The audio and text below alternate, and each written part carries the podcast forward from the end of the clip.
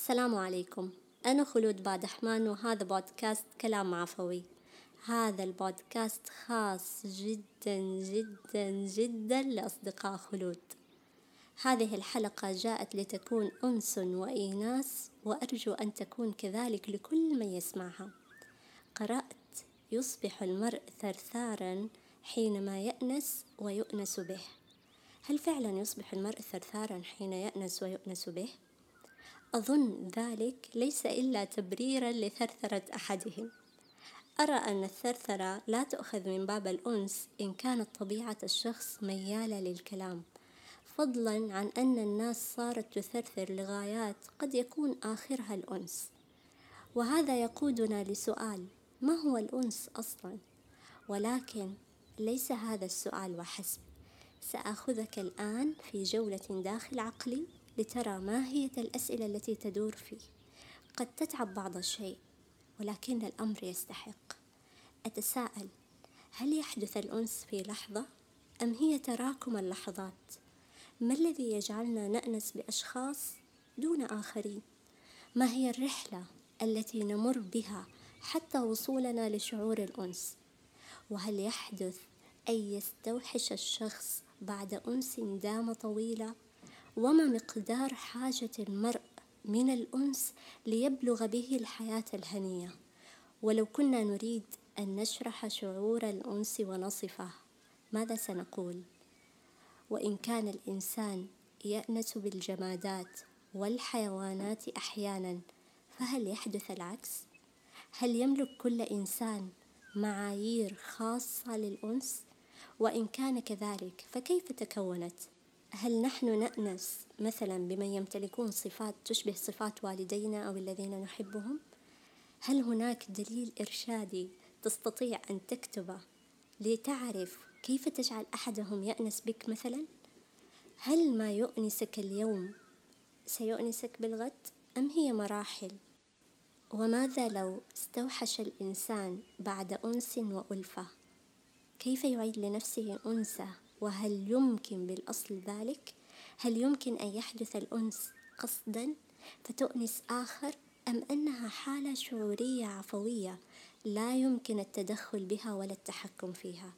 الكثير من الأسئلة وهذا ليس كل شيء أتعبت؟ دعنا نستريح في ظل فكرة لطالما تأملت كلمة آنستونا في كل مرة أسمع والدتي وهي تقولها مرحبة بالضيوف أحب هذه الكلمة أستخدمها عمدا رغم قدمها ولكن للأشياء القديمة عبقا مختلفا. آنستون والله. الأنس شعور عظيم واحتياج نفسي يهذب ما لا يكون من الإنسانية. أن تأنس بنفسك وأن تأنس بما حولك وأن تأنس بآخر تشاطره عقلك وشعورك. الأنس لا يكون إلا حصيلة الأمان الذي تمنحه لآخر أو يمنحك إياه وهو نتاج المجاراة والموافقة وأن تسلك مسلك الآخر في الفكرة والطبع والمبدأ مع اختلافات يسيرة. وكما قيل وتأنس النفس في نفس توافقها بالفكر والطبع والغايات والقيم حالة الأنس بين الأشخاص أو بين شخص وعمله تشبه معزوفة متناغمة لا يدخل عليها أي نشاز حالة راقية في ذاتها ولحظة سلام غامرة. قد نأنس بالبعض في صمتهم ويكفينا تواجدهم فهو بحد ذاته أنس. أما عن أحاديثهم فهي غاية المرام ويؤنسني حديث منك عذب يبدد غيم هم في سمائي. وتظهر هذه جلية عند أولئك الذين لا يملكون طبيعة ميالة للكلام فحديثهم دلالة أنس قد اختصصنا به. وما كل من تحدث وتحدث وتحدث قد أنس وهذا مغزى الرسالة. ومكملا للمعنى وجب أن نقول كيف يأنس المرء بذاته؟ يأنس حين يتصالح مع هفواتها وبشريتها حين يحاول أن يكون دائما أفضل مما كان فلا يغرق في لومها. يأنس بها حين يجدها ممتلئة بالعطاء وحب الخير والألفة مع كل جميل. يأنس حين يمتلئ من الداخل إيمانا وحكمة ومعرفة. أما عن كيف يأنس بالآخر فأن يصبح هينا لينا محبا له والأهم رحيما به.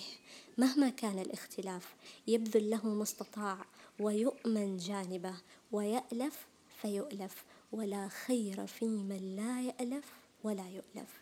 هناك تقاد لك القلوب وتلهج الألسن بالدعاء لك من حيث لا تحتسب.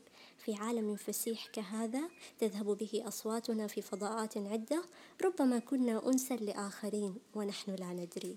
قد يأنس الإنسان ويخرج من وحشته بفكرة يعيش لأجلها بحلم يريد الوصول إليه بأمل يجعله على قيد الحياة ببيت شعر يصف أفراحه أو يطبب جراحه وذلك يذكرنا بالقصيدة الخالدة لقيس والتي سميت بالمؤنسة حيث يقال أنها سميت بذلك لكثرة ما يرددها ويأنس بها خاليا ويتمتم بها. وما أنشد الأشعار إلا تداويا. راجع لحظات أنسك. ما السمة التي تجمع بينها؟ ما الذي ألفته؟ الأنس هو باب طمأنينة وأمان وهو فعلا ما نريده ونبحث عنه دائما في شتى أمورنا. أن تأنس ويؤنس بك ليكن هذا ديدنك وطبيعتك ونعوذ بالله من أن لا نأنس ولا يؤنس بنا.